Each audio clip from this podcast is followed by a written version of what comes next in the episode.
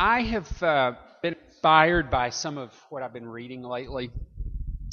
I read uh, Praying the Psalms by Walter Brueggemann, Praying with the Church by Scot McKnight, and The Case for Psalms by N.T. Wright.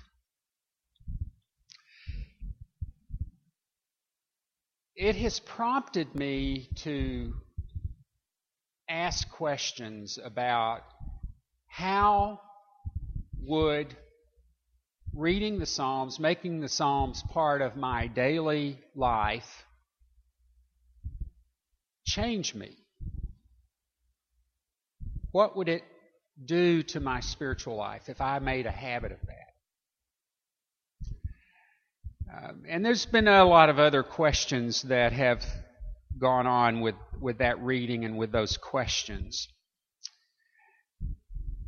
Today's sermon is called You Resemble Who You Worship.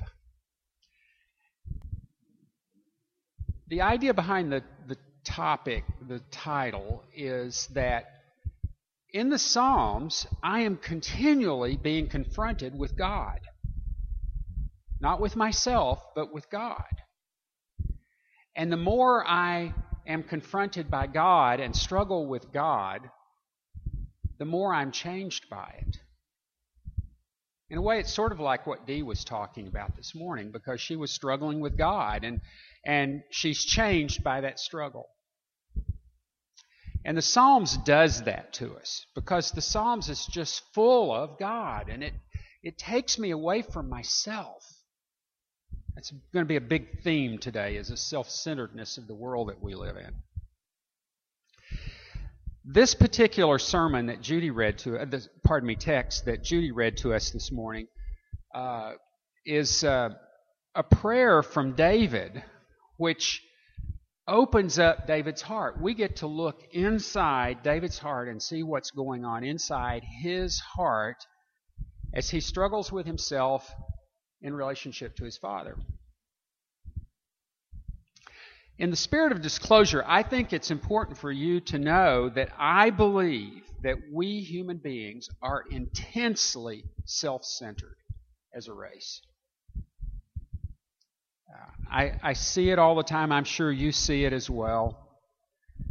Uh, maybe it maybe it offends us a little bit. You know, maybe we say, "I'm not self-centered," but when I'm honest, yeah, I am. You know, if I'm sarcastic with Bev, I'm being self centered. If I don't pay attention to somebody, I'm being self centered. Uh, if I'm not listening with my whole being when I'm talking with somebody, I'm being self centered. And I, I, told you about the occasion that I had when my journalist friend John told me to write an article and strip out all the first person pronouns, and it was very difficult to do. How do I talk to another human being without self referencing? How do I do that? How do I strip me out of the equation?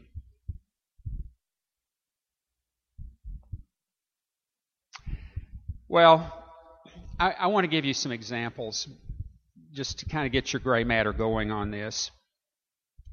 But if I'm talking to Robin and I'm only thinking about the next thing that I'm going to say to Robin, and I'm not listening to her and not responding to her, I'm being self centered. You know, maybe she says, I've been uh, struggling with something. And I say, Did I tell you what happened to me last week? Well, what's that about? It's about me. I want to talk about me. Or by continually focusing attention on myself in, in other ways, in other kinds of context, by judging others based on me. Well, I wouldn't do that. Well, so what? That other person is not you or not me. Uh, by spending time and money chiefly on myself. by being intolerant of the ideas of others. I, I'm finding that often things that, that make me uncomfortable, I tend to be intolerant of. And I may, in the end, decide that it's not valid, but I, I at least need to think about it. I need to show respect, don't I? You know, I mean, if Star tells me something totally kooky, I at least need to have. I'm I'm just making this up, but but I at least need to have respect for her because she's my friend, because I care about her, and I need to think about what she said. One of the things that I've enjoyed doing is, is sometimes I will say to somebody, Tell me about that. Tell me that. Take me on that trip. And, and what I, what I want to find out is, you know, what led you to that conclusion? What kinds of thoughts, what kinds of experiences went into that? What, what about what you're reading? What are you reading that has caused you to believe that? And I may not agree, but that's okay. By being rude, impatient, and condescending toward others. Boy, that's really hard. That's the stupidest comment I've ever heard. Have you ever done that to somebody? It's it, it's it's being self-centered. It's what it's being. It's it's letting me be the referent. Well, who's it stupid to? It's not stupid to them. It, it's stupid to me. Yet, this is where we inevitably end up when we cut God out of the conversation and when we quit thinking about who we are in relationship to this God that created us. A vocabulary devoid of God is doomed to self centeredness. It is. Because without God, all we've got is us. And there's no other point of reference except us. But when God steps into the picture, everything changes. It changes the way I look at myself, the way I look at other people. In the beginning, David wasn't egocentric, I don't think. So you have this, this tender little boy, the lowliest kid in the family. He's at the bottom of the pecking order. And he's out tending sheep and the call goes out for somebody to come in and do battle with Goliath. David ignores any possible harm to himself. You know, he comes into where the Israelites are camped with his humble little slingshot. And he says, I'll take him on. But you don't see the sort of arrogance that develops in his life later. When King Saul was trying to kill him, David deferred to King Saul. Never acted arrogant. And then when he met Nabal, or Nabal, I'm not sure how you pronounce that. Nabal was this boorish, redneck guy who, when David comes to his household, Nabal doesn't even offer him the normal courtesies. Abigail, Nabal's wife, is embarrassed by her husband's boorishness and his refusal to, to be kind to David. But David, again, off put by Nabal, as anybody would have been, but not in the arrogant sort of way I think that you, you see later on in his life. But being king was not good for David. And it caused David to, to become so arrogant and pompous about himself. And, and we see that as, uh, well, for example, with Michal. Michal, M I C H A L, is the daughter of King Saul. And King Saul gives David Michal to be his wife. But there was a period of time when uh, David goes out and he marries Abigail, the wife of Nabal, who dies.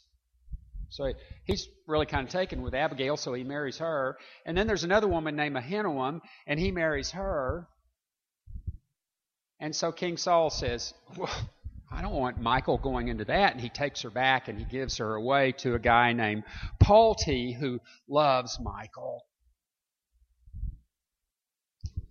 Well, King Saul dies, and David takes Michal away from Palti. And the text says that on Paul on uh, Michal's way to David, no doubt being accompanied by people from Nabal, from um, David's court, Palti is down the road crying, sobbing, great tears following his wife as she goes into Jerusalem. That's David now. It's not like David, the little shepherd boy. But the premier example of David's egocentrism was one day he was on the roof of his house. Roofs back then were flat and they had living space on top of it. So it's not unusual to be walking around on your roof. And he's up there walking around looking over Jerusalem. He looks down the neighborhood and he sees Bathsheba out on her roof taking a bath. And David gets out his binoculars and he says, Wow, this is a woman I'd really like to have. And at this point, David becomes a lech and he wants her for sex. And so he dispatches some people from his court who go to Bathsheba's house, knock on the door, and says, uh, "Hey, the king would like for you to come visit." So Bathsheba puts on her finest makeup. I just blogged about this, and uh, her finest dress. You can't say no to the king, and she goes to king's palace. And he wines her and he dines her, and gets her a little tipsy, and says, Let me show you my bedroom. And the result is that a few days later, or a month later, or whenever, Bathsheba sends a note to the king. Uh, the pregnancy kit turned blue, and you're going to be a daddy. And it was not what David wanted to hear, right? because people took a dim view of that. And so David says, "Hmm, I got a problem. I need I need to deal with this." And so he has Uriah killed, her husband. He thinks his plan is that he'll kill Uriah and everybody will think that this is Uriah's kid. If Uriah had survived, he would have said, No, David, it's not my kid. I was too honorable. I would not come home and have intercourse with my wife because my men were suffering on the battlefield. That's what Uriah said when he was alive. So, this is where arrogance, this is where self centeredness leads you because you think entirely of self, you think entirely of, of what you want and what will be embarrassing to you or what will be titillating to you, and that's where it goes. It always goes that way.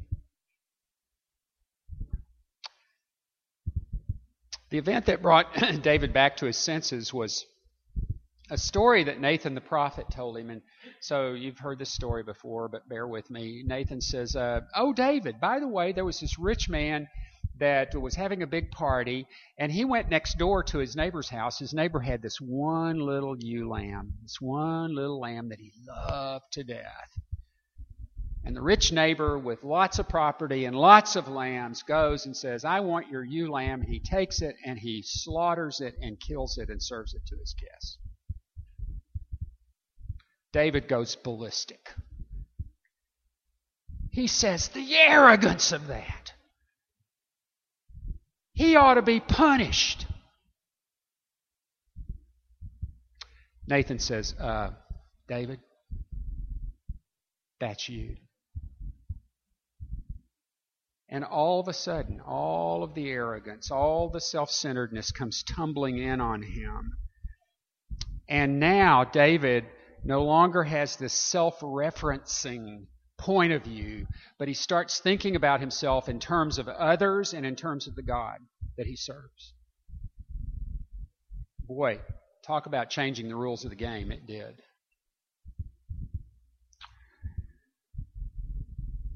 Psalms 51, which Judy read to us, is generally thought to be the psalm that David wrote following the Bathsheba event. So I imagine him tossing and turning on his bed and not being able to sleep. And in that, he says, I know my transgressions and my sin is ever before me. I can't get it off of my mind. I've lost my appetite. I feel like a slug. Have mercy on me, O God. And it's really interesting to read the pronouns impl- the, the implied pronouns uh, and the pronounced pronouns. He says, I was born a sinner. That's what I know. I, I know what I'm made of, I know what I'm capable of. And there's no more self referencing because now he's not saying this is a good thing. He's not saying I'm the center of the universe. He's saying I know that, that I am far off the mark with my life. You, God, wash me thoroughly because you're, you, God, are the only one that's going to be able to set my life right. He says, You, God, you desire truth in the inward being. My truth was a lie. What I told myself as I looked at Bathsheba and we drank wine, it was all a lie. It was all a lie. Let me hear your joy and gladness. Restore my heart. Put something back in my heart that's good, that, that makes me feel laughter again. Again, I'm not able to do it myself. Do not cast me away from your presence because you are the one that give meaning and direction to my life. My mouth will declare your praise. Not my praise, your praise. Left to myself, I tend to be pretty pretty inward and pretty selfish and my prayers drift to give me this and help me there. Uh, that's why the Psalms have been so fascinating to me, and that's why uh, I, I've been wanting just to kind of spend some time with us thinking about that. Psalms turn my vision toward God. The Psalms are full of God. Fixed hour prayer, which right now doesn't mean anything to you probably, but we're going to talk more about it later in this series, makes me consider other things besides my particular prayer nag of the day. I have a little card that I keep in, in one of my prayer books, and and it's you know it's a list of my little prayer nags that I keep talking to God about. And we all have those lists, don't we? Yeah. I I think they're pretty important. I mean, aren't they? I mean, I'm me. I'm special. It's kind of the way that I I sometimes feel.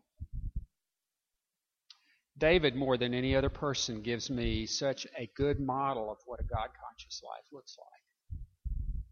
It, it really centers me. So I'd like to ask you for this week to think about how, how many ways you may also be guilty of egocentricity, of speech and, and thought and behavior. Uh, don't don't hear that as accusation, but I, you're human beings like me, and so I kind of figure I'm pretty safe in saying there are probably some times when you have problems with it too. How would you work to reduce that? What would you have to put in place in your life in order to turn that back around toward God? in a way that you would you would love. Let's pray. Lord, we've not forgiven others as we've been forgiven. We've not listened to your call to serve as Christ served us. We have grieved your Holy Spirit. We confess to you our unfaithfulness and our self indulgence. We confess to you, O oh God, our anger and our envy toward others, our dishonesty and our neglect. We ask you to accept our repentance for our indifference, our selfishness, our prejudice, and our, our self centeredness. In Jesus' name we pray this. Amen.